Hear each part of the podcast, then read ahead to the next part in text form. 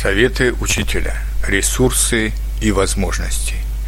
Я часто удивляюсь некоторым изучающим иностранные языки, когда они ищут все новые и новые ресурсы для изучения языка.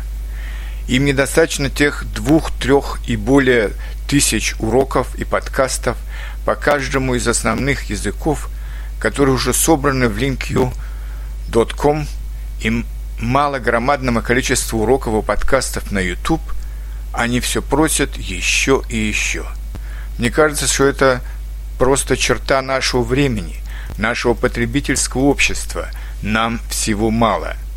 А в еще большей степени это все та же мечта о несбыточном, что всегда была присуща человеку. Найти что-то такое, чтобы сделало нас сразу самыми умными, самыми сильными, самыми удачливыми, то есть мечта о несбыточном – а если говорить относительно изучения языков, то некоторым изучающим кажется, что вот они найдут какой-то волшебный ресурс и сразу заговорят на этом новом языке, сразу будут читать, писать и думать не хуже носителей языка. К сожалению, надо разочаровать таких любителей чуда. Нет такого волшебного ресурса, чтобы сразу освоить язык, сколько бы вы ни пытались найти его в интернете или на каких-то чудо-курсах. И нужно вложить много желания, много времени, чтобы читать, слушать, писать и говорить на новом языке. Будут радости и будут трудности, как в любом деле. Но если вы не будете сдаваться при первом препятствии, то рано или поздно вас непременно будет ждать успех.